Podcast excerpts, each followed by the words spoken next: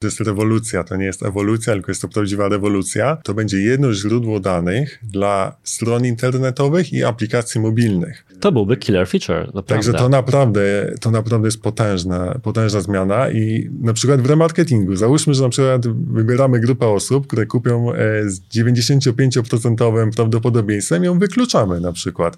Jest to bardzo ryzykowne, ale jeżeli to będzie rozwijane, no to tutaj jest potężny, potężny materiał.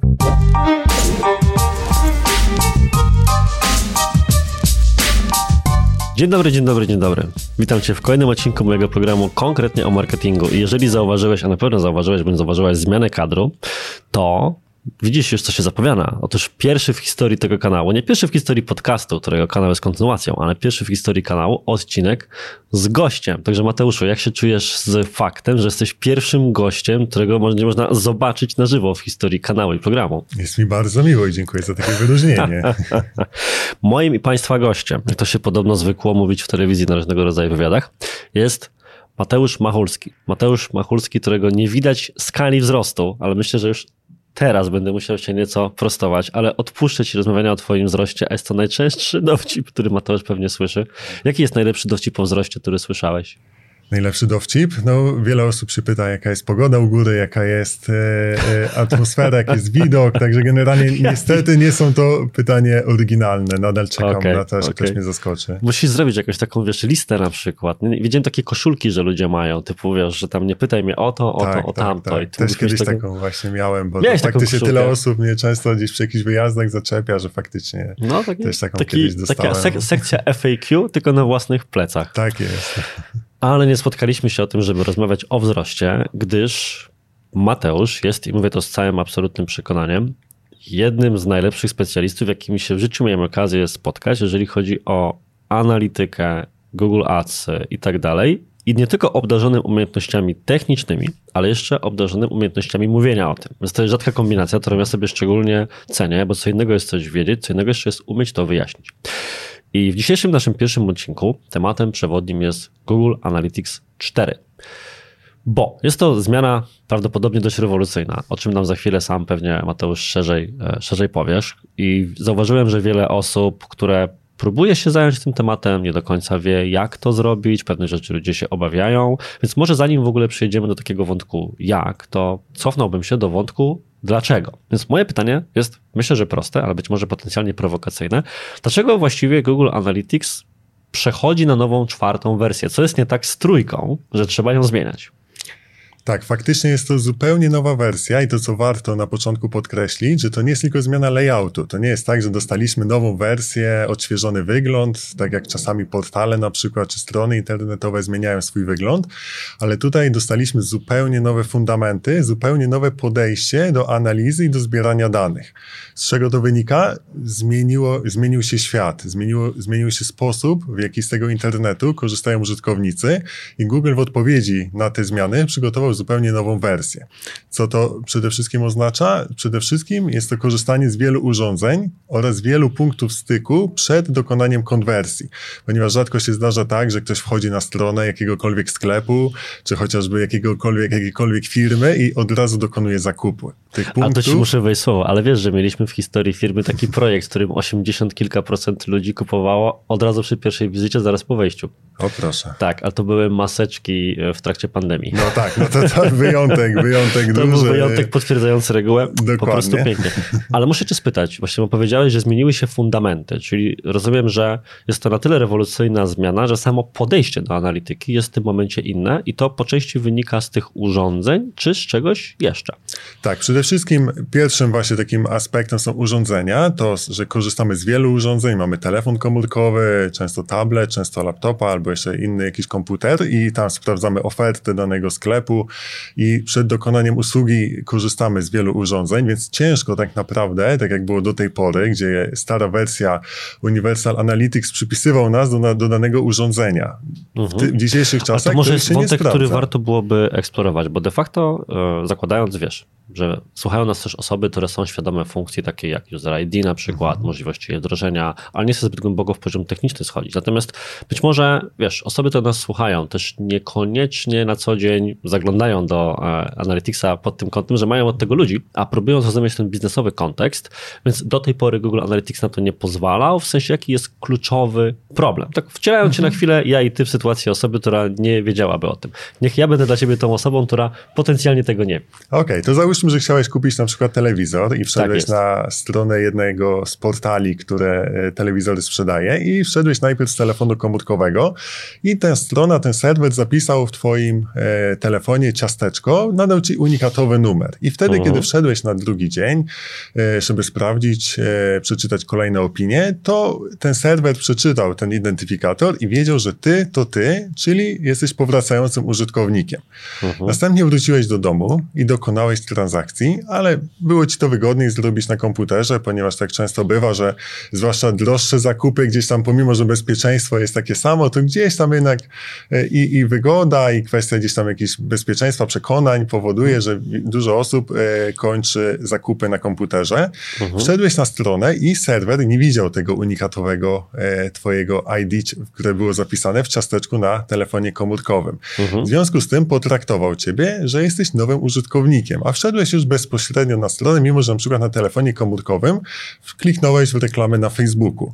I, I potem, kiedy dokonałeś tego zakupu, w Google Analytics właściciel sklepu mógł zobaczyć, że e, osoba, która wpisała po prostu adres, e, w cudzysłowie jest kolokwialnie z palca, czyli wpisując po prostu adres e, w pasku przeglądarki, weszła na stronę, czyli mógł na przykład sądzić, że na przykład reklama na rondzie na przykład przyczyniła się do tego, że ta osoba zobaczyła, zobaczyła nazwę tego sklepu, weszła na stronę i dokonała zakupu, mimo, że tak naprawdę to reklama na Facebooku e, się do tego przyczyniła, więc to powodowało ogromne, ogromne braki wiedzy, jeżeli chodzi o analitykę. A z drugiej strony sam Facebook w tym momencie poprawnie raportował, przy, przypisywał powiedzmy ten początek ścieżki konwersji do siebie i stąd między innymi, jeżeli dobrze Cię rozumiem, biorą się, oczywiście jest to jeden z powodów, ale stąd między innymi biorą się rozjazdy między danymi w Google Analyticsie, a na przykład w panelu reklamowym Facebooka. Dokładnie tak. Te dane nigdy nie będą zbieżne tak naprawdę, ponieważ e, te modele pracują na trochę innych,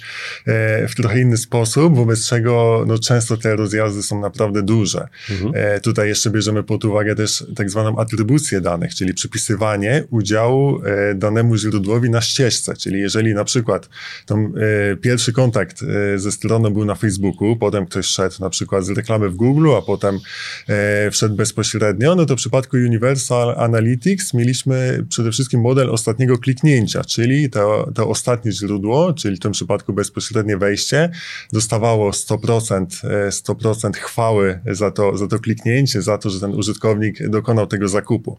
W przypadku GA4, i tutaj przechodzimy tak naprawdę do kolejnej zmiany, e, do zmiany atrybucji, ponieważ Google udostępnił e, w wersji GA4 możliwość przypisywania atrybucji do tak zwanego model oparty na danych. Do tej pory to było tylko i wyłącznie rozwiązanie dostępne w wersji płatnej. W tym przypadku jest już dostępne dla każdego. Jest to tak naprawdę najbardziej precyzyjny model, który dostosowuje to, jaki udział był poszczególnego źródła na ścieżce i pozwala to oceniać. To czym ten jest. model różni się od obecnie dostępnych w GA3 mhm. Universal Analytics, jak zwał, tak zwał, modeli? Tak, do tej pory mamy kilka modeli dostępnych. E, jednym z tych właśnie modeli, najbardziej takim standardowym, podstawowym jest właśnie model ostatniego kliknięcia, czyli 100% e, zakupów jest przypisywanych do ostatniego źródła, który jest na ścieżce.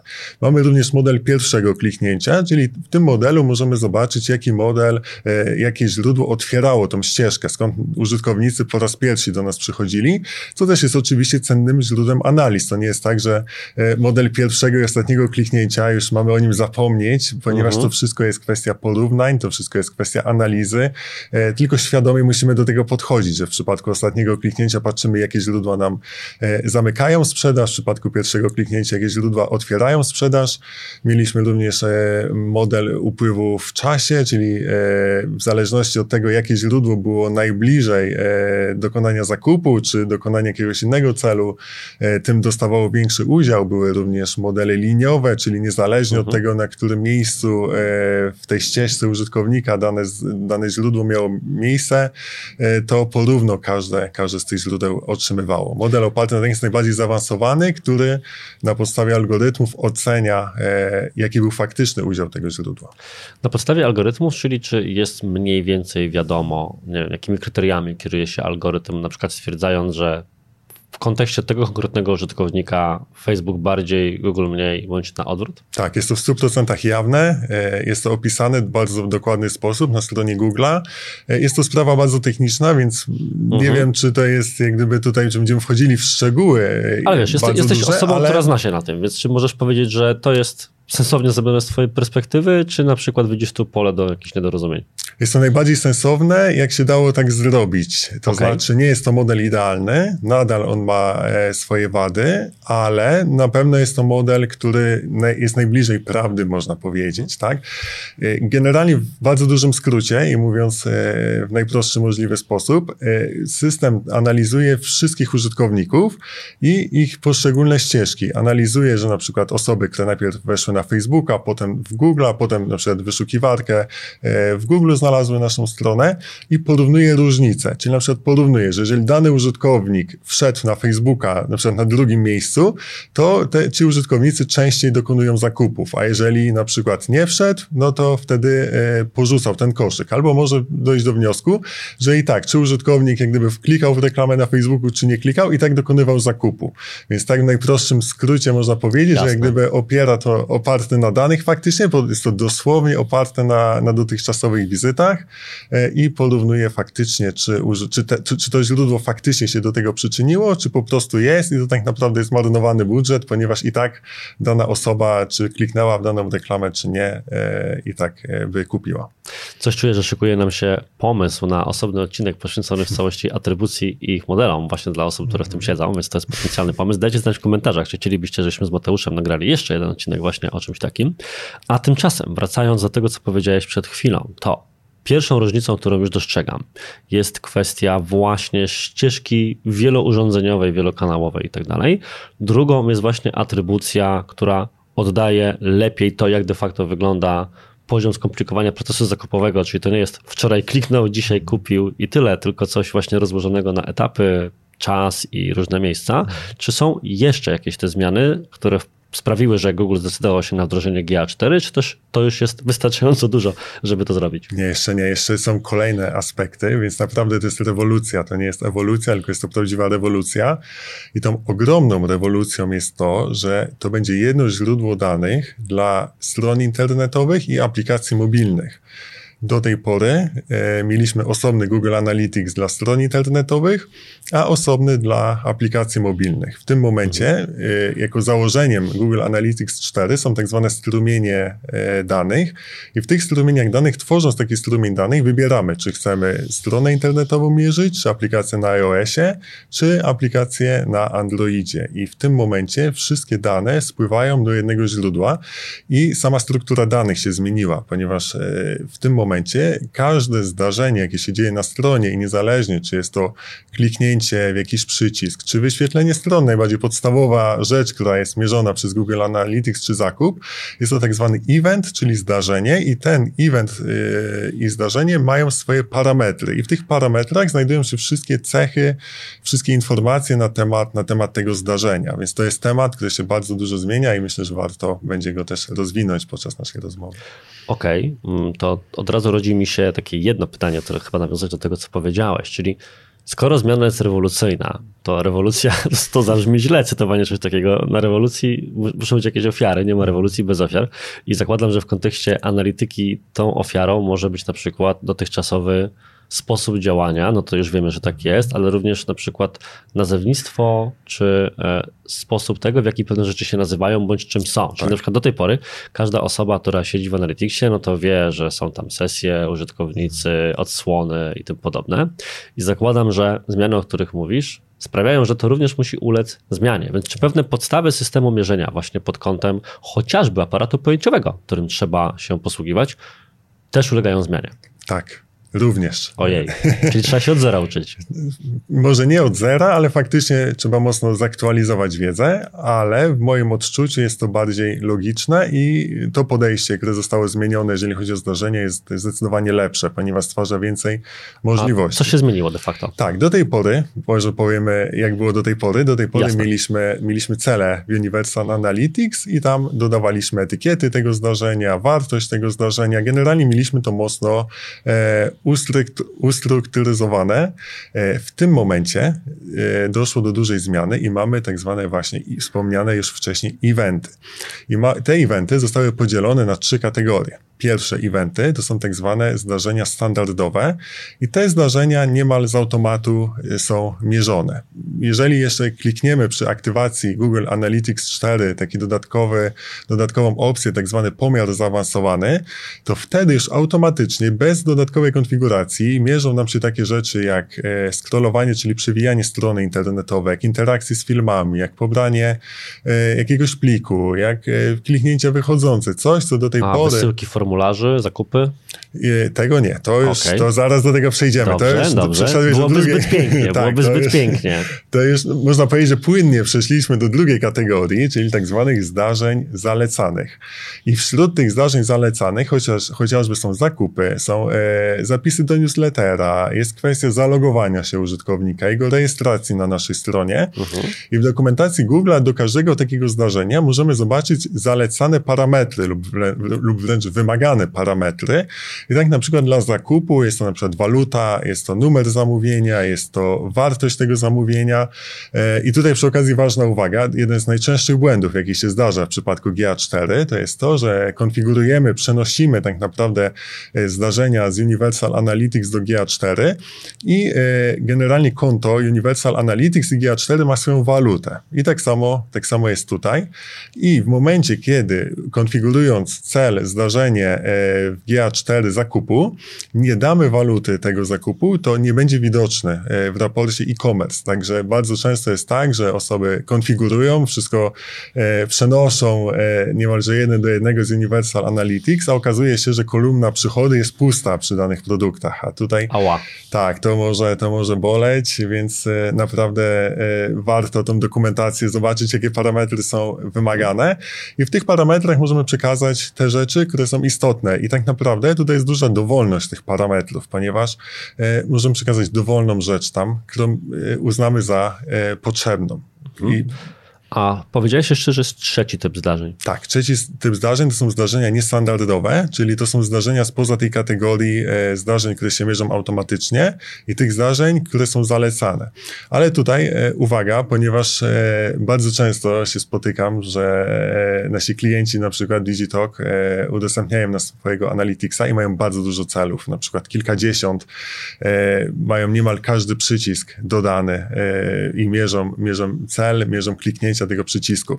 Tutaj chciałbym e, mocno ustrzec przed tym i myślę, że to jest też dobry moment, przesiadka z Universal na GA4, abyśmy zrobili tak naprawdę zastanowili się, jakie cele, jakie zdarzenia są dla nas istotne, ponieważ mierzenie zbyt dużej liczby celów, mimo że możemy to mierzyć, no nie, jest to, nie jest to najczęściej potrzebne, a wręcz przeciwnie to szkodzi, ponieważ jeżeli wchodzimy do Analyticsa i widzimy tam 30, 40 celów, e, pełno zdarzeń, pełno różnych współczynników konwersji, no to te raporty nie są przejrzyste i, i, i tak naprawdę w końcu nic nie analizujemy. Więc mhm. to, co tutaj radzę, radzę zrobić przy wdrożeniu GA4, to wzięcie nawet kartki i napisanie, jaki jest cel naszej strony. E, w większości przypadków będzie to albo zakup, albo wysłanie formularza kontaktowego w przypadku strony, gdzie pozyskujemy kontakty, a potem, aby zastanowić się, jakie zdarzenia prowadzą do tego celu, e, jakie tak zwane mikrokonwersje mamy i skupić się na tych celach i naprawdę to nie jest złe wdrożenie Google Analytics 4 czy jakiegokolwiek innego zdarzenia, jeżeli tych celów nie mamy dużo. Ważne, żeby to były cele, które nas przybliżają do osiągnięcia celu, który, który ma nasza strona internetowa. Wiesz, czy jestem w stanie zrozumieć, dlaczego ludzie tak robią, bo to się wydaje logiczne, że jeżeli im więcej rzeczy będę trakował, mierzył, tym więcej będę później retroaktywnie w stanie prześledzić, co się po drodze zadziało i na tej podstawie podjąć odpowiednią decyzję. Natomiast to podejście, które operujesz i też jest mi bliższe, jest kontrintuicyjne, prawda? -hmm, Bo to tak. właśnie wydawałoby się, że im więcej opomiaruję, tym łatwiej będzie mi wyciągać wnioski, natomiast czasami jest to po prostu szum informacyjny. Ale chciałem wrócić do jeszcze jednego wątku, bo nie przypadkowo cię spytałem o tę konfigurację, bo mówisz, że część rzeczy dzieje się automatycznie, fantastycznie, bo niektóre z tych rzeczy, jak na przykład trakowania filmów, wymagały do tej pory konfiguracji chociażby przez GTMA.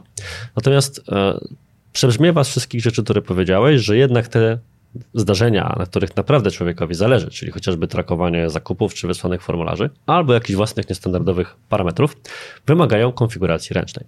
Więc pojawia się pytanie, czy na podstawie wdrożeń, które już przeprowadziłeś, jest to trudniejsze, łatwiejsze, czy może po prostu inne niż konfiguracja do tej pory, bo wiesz, jest są, jest wiele osób, które takie rzeczy będą wdrażały za pomocą zespołu programistów, firmy zewnętrznej i trochę kogoś takiego nie obchodzi, co tam się dzieje, ile to zajmuje. Natomiast wiele osób z Analyticsem do tej pory próbowało radzić sobie samodzielnie, mniejszych sklepów, mniejszych biznesów, po jakichś integracjach, wtyczkach i tak dalej. Więc czy zmiana GA4 przy okazji sprawiła, kończąc te przydługie pytanie, że jest to po prostu prostsze, czy nie? Jeżeli chodzi o samo wdrożenie, to nie, jest bardzo podobne. Cechuje się innymi rzeczami, które musimy zrobić, ponieważ też warto podkreślić, że wdrożenie GA4 to nie jest tylko dodanie kodu śledzącego na naszą stronę. Ach.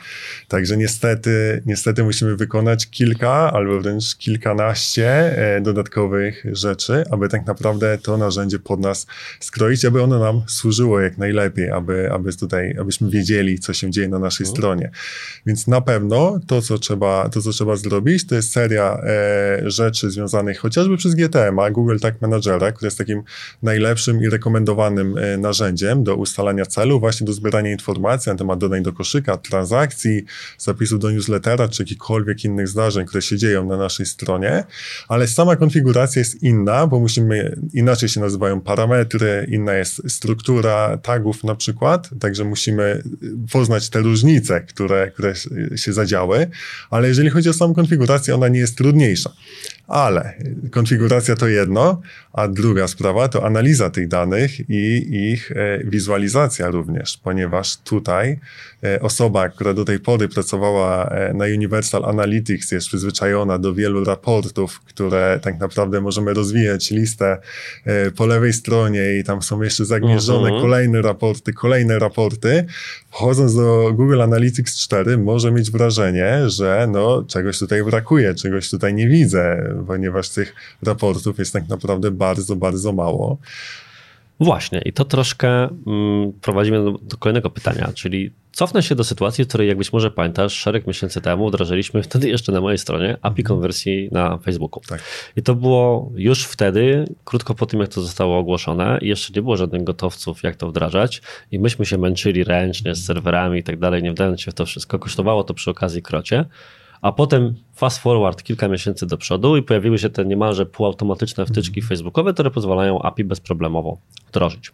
I teraz Google Analytics 4, jeżeli dobrze pamiętam, wchodzi już w obieg oficjalnie i na zawsze od 1 lipca przyszłego roku. W chwili, gdy to nagrywamy, mamy 13 czerwca, jak patrzę sobie tutaj na komputerze i będąc przedsiębiorcą, który wiesz, ma sporo roboty, e, niezależnie od tego i analityka ważna, ale niepilna. Bardzo często. Mogę mieć takie założenie, że no, zdążę się tym zająć za 5 miesięcy. Czy właśnie taka moja podejrzliwość, że a może skoro teraz połowy rzeczy nie ma, to też po co? Zajrzę za 5 miesięcy, to wreszcie będą. Może ta konfiguracja będzie na przykład już w pełni automatyczna, te wszystkie rekomendowane zdarzenia. Więc z Twojej perspektywy, kiedy należałoby się zabrać za wdrożenie GA4? Czy teraz, czy poczekać? Teraz, zdecydowanie teraz, ponieważ e, tak naprawdę GA4 jest już wersja, e, ta wersja jeszcze nadal jest rozwijana, nadal nie ma jeszcze wielu elementów, które, e, które są e, tak naprawdę oczywistością i które powinny się tam znaleźć, ale jak najbardziej wdrożenie trzeba rozpocząć jak najszybciej jest to możliwe. Dlaczego? Ponieważ jednym z kluczowych parametrów, jeżeli chodzi o analizę tak naprawdę danych Google Analytics, e, jedną metod tak naprawdę jest analiza porównawcza, czyli porównanie porównujemy dane okresy czasu. Na przykład miesiąc do miesiąca, rok do roku, e, tydzień do tygodnia, ponieważ nigdy w Google Analytics czy jakimkolwiek prawdopodobnie innym narzędziu analitycznym nie będziemy mieli wszystkich danych. Jest to związane z wieloma obostrzeniami, e, nawet błędami po prostu samego narzędzia, e, różnymi oprogramowaniem, z którego korzystają nasi użytkownicy, brakiem lub niewyrażonej zgody, więc nigdy tych wszystkich danych mieć nie będziemy, ale zawsze będziemy mieli trendy, trendy, które możemy porównywać w czasie i to jest tak naprawdę nasza podstawa, e, podstawa analizy. Nigdy nie powinniśmy się skupiać tak naprawdę na liczbach bezwzględnych, tylko na tym, jak one się zmieniają w czasie, jak dane źródła, jak dane, dane e, mhm. aspekty, dane, dane zdarzenia się zachowują w czasie. Także im szybciej wdrożymy to narzędzie, tym więcej tych danych będziemy mieli do analizy. Biorąc pod uwagę to, co, to, co powiedziałem wcześniej, że mamy do czynienia z prawdziwą rewolucją i zupełnie nowym podejściem do zbierania danych, do, do, samych, e, do samego podejścia do danych, nie ma możliwości, przynajmniej takiej oficjalnej, przeniesienia tych danych z Universal Analytics do GA4.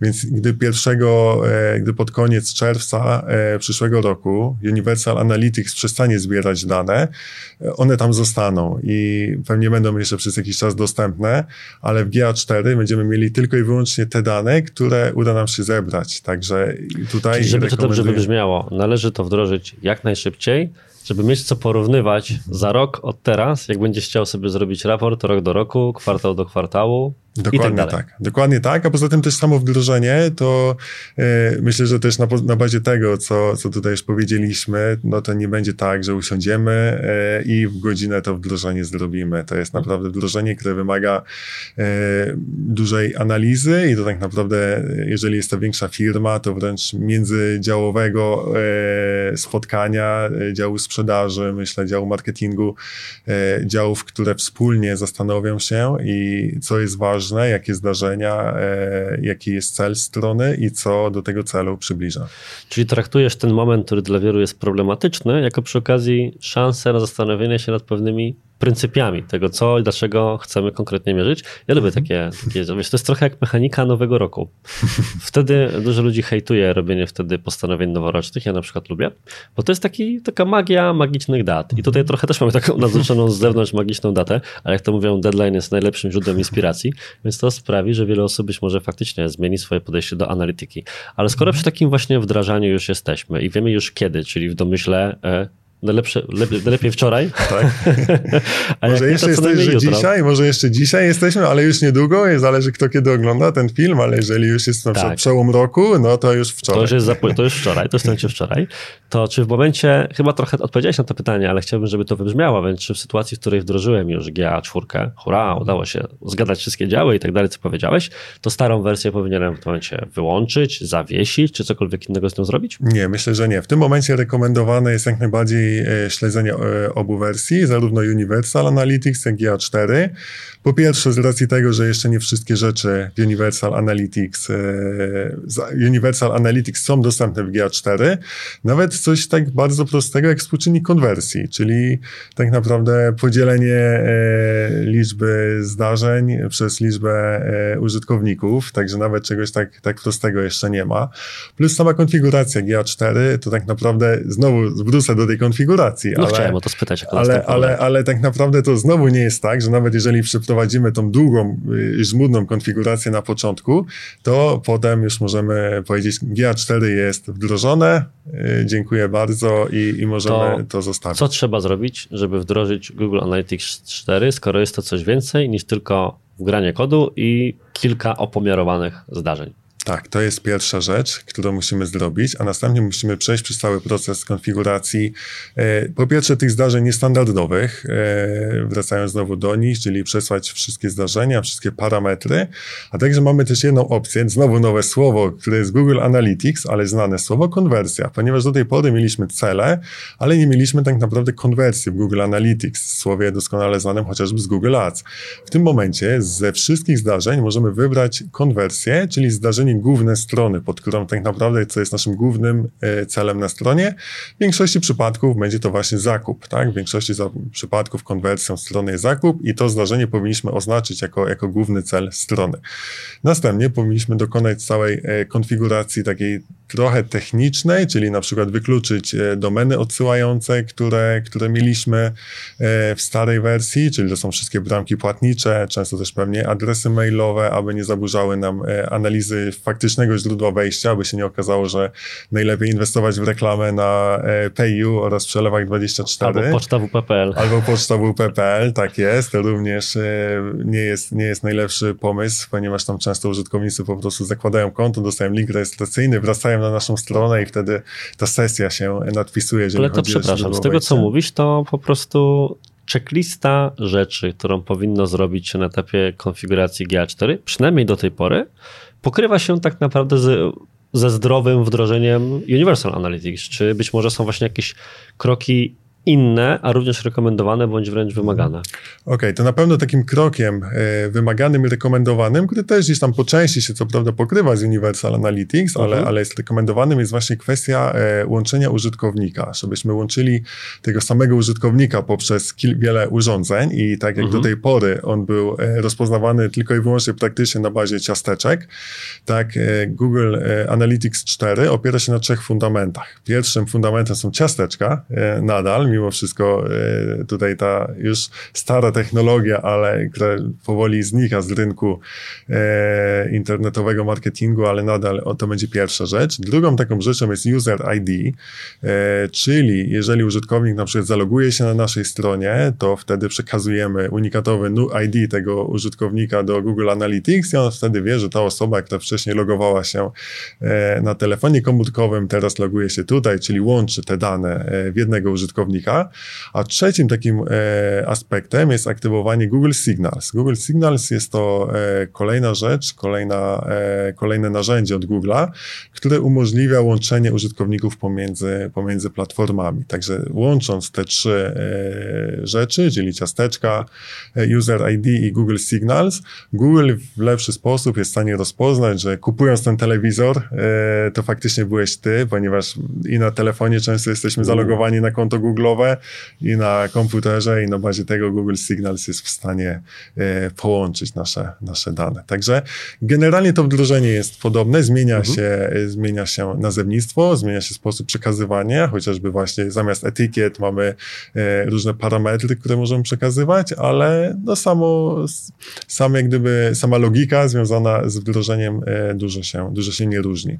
Okej, okay, a powiedzieliśmy w takim razie dużo rzeczy, o które należy zadbać albo o których należy pamiętać, a czy jest jakieś przykład błędy, które można popełnić, albo rzeczy, których właśnie należy unikać przy wdrożeniu GA4, żeby było dobrze.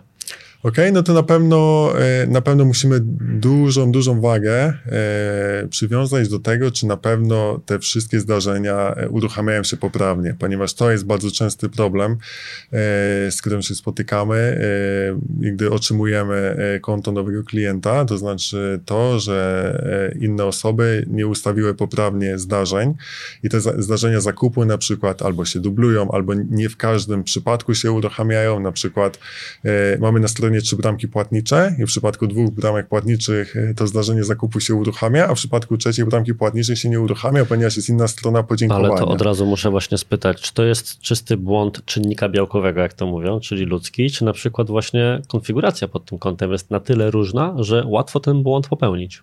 Nie, tak naprawdę to jest kwestia niedopatrzenia i dlatego bardzo ważne jest to, abyśmy sprawdzili wszystkie metody płatności, na przykład w tym przypadku, czy mając się tego przykładu, e, sprawdzili, czy zdarzenia się uruchamiają, będąc na różnych urządzeniach. E, w ogóle Google Analytics uruchomił też nowy tryb podglądu, tryb debugowania. I w tym trybie debugowania, wchodząc, jak gdyby uruchamiając naszą stronę e, w ten tryb debugowania, możemy zobaczyć wszystkie eventy, które są wysyłane poprzez e, naszą, naszą wizytę na stronie do Google Analytics 4 wraz ze wszystkimi parametrami. I dzięki temu w bardzo prosty i przejrzysty sposób możemy zobaczyć, czy te eventy, czy te zdarzenia wysyłają się właśnie poprawnie. Także to, jakich, jakich błędów możemy uniknąć, to po pierwsze mierzyć za dużo, e, zamiast skupić się na tym, co jest naprawdę ważne, a po drugie mierzyć to po prostu źle, to znaczy w momencie, kiedy jeżeli te eventy nie będą się uruchamiały w odpowiedni sposób, będą przekazywały błędne dane, no to będziemy opierać nasze decyzje strategiczne na temat mhm. naszej firmy, na temat naszego biznesu, e, na oparciu o błędne dane, więc z dużym prawdopodobieństwem również te decyzje mogą się okazać błędne. Okej, okay, rozumiem. To moje ostatnie pytanie e, byłoby następujące. Universal Analytics bardzo mocno jest powiązany z ekosystemem reklam Google'owych. Mhm. Obviously, jak to mówią, prawda? Więc e, czy ten poziom integracji, wymiany zdarzeń, wykorzystywania wiesz, jednego z drugim do lepszych optymalizacji reklam już bezpośrednio w ekosystemie Google'a jest czymś, co jest kontynuowane albo rozwijane w Google Analytics 4. Okej, okay, no właśnie wśród takich rzeczy, yy, które są dużym atutem nowego GA4 jest coś, co jest właśnie związane z Google Ads. Jest to możliwość tworzenia list odbiorców, Tutaj e, każdy powie, no Google Universal Analytics oczywiście też taka możliwość była, ale tutaj otrzymujemy potężne, przynajmniej w perspektywie, narzędzie związane e, z, e, z uczeniem maszynowym. To znaczy Google na bazie naszych wizyt i w momencie, kiedy zakładamy, że mamy dobrze zoptymalizowaną stronę, dobrze zoptymalizowaną stronę pod względem zbierania, zbierania zdarzeń, tworzy nowe grupy odbiorców. I wśród tych grup odbiorców są na przykład osoby, które kupią w ciągu najbliższych 7 dni z prawdopodobieństwem 95%. Albo osoby, które y, porzucą naszą stronę, na przykład jeżeli mamy aplikację mobilną, tak, gdzie zależy nam na tym, żeby osoba codziennie wchodziła y, i grała na przykład, zbierała jakieś punkty, a przy okazji klikała w reklamę, możemy utworzyć grupę odbiorców, która będzie skierowana do osób, które w ciągu 7 najbliższych dni prawdopodobnie przestaną grać w tą grę. E, i możemy skierować do nich na przykład reklamę Google Ads. Ale to muszę dopytać, bo już, jest, już czuję niezdrowe podniecenie po drugiej stronie ekranu, czyli jak rozumiem ta predykcja, o której powiedziałeś, ona bazuje wyłącznie w oparciu o nasze dane historyczne, tak. a to nie jest tak, że Google może e, wykorzystać dane innych stron do tego, żeby nam powiedzieć, że taki człowiek być może u nas kupi. Czy może właśnie tak jest? Powiem szczerze, że tego algorytmu nie znam, więc nie wiem, nie wiem na jakiej, na jakiej podstawie. no, ale możemy dane, snuć teorię spiskowe. Możemy snuć teorię, że możemy mieć nadzieję, że, że bierze pod uwagę wszystko. E, to byłby także, killer feature. Naprawdę. Także to naprawdę, to naprawdę jest potężna, potężna zmiana i na przykład w remarketingu, załóżmy, że na przykład wybieramy grupę osób, które kupią e, z 95% prawdopodobieństwem ją wykluczamy na przykład. Jest to bardzo ryzykowne, ale no jeżeli ufamy temu narzędziu, no to możemy e, mieć duże prawdopodobieństwo, że faktycznie no te osoby i tak wykupiły, tak? I bez naszej reklamy remarketingowej. Rozumiem, czyli to jest odpowiedź na problem ubijania sobie marży przez e, agresywną politykę rabatową stosowaną często do osób, które tak czy owak kończą transakcję na przykład dzień, dwa po wizycie. Dokładnie. Więc no, hmm. jest to ryzykowne, biorąc pod uwagę, ale jeżeli to będzie rozwijane, no to tutaj jest potężny, potężny materiał e, do tak naprawdę często o automatyzacji rozmawiamy. E, są dobre i złe strony tej automatyzacji, ale no myślę, że jeżeli to faktycznie będzie działało, no to to jest jedna z najlepszych stron tej automatyzacji. Powiem tak, gdyby automatyzacja działała tak, jak jest prezentowana w oficjalnych materiałach, to w ogóle nie, by, nie musielibyśmy większości rzeczy, które wykonujemy w tej chwili w pracy, bez jeszcze masa innych oczywiście, wykonywać. Ja pozostaję sceptykiem, i zobaczymy, jak to w tym momencie wyjdzie. A czy jest jeszcze jakiś element poza tymi właśnie bardzo zaawansowanymi listami odbiorców? Takim elementem też e, kolejnym, który również zaawansowanym, co prawda, w tym przypadku, jest możliwość łączenia e, Google Analytics 4 z BigQuery Google'a. BigQuery Google'a to jest tak zwany, to jest, mówiąc prosto, magazyn, magazyn danych, e, baza danych, gdzie możemy otrzymać surowe dane z Google Analytics 4 bez żadnej obróbki.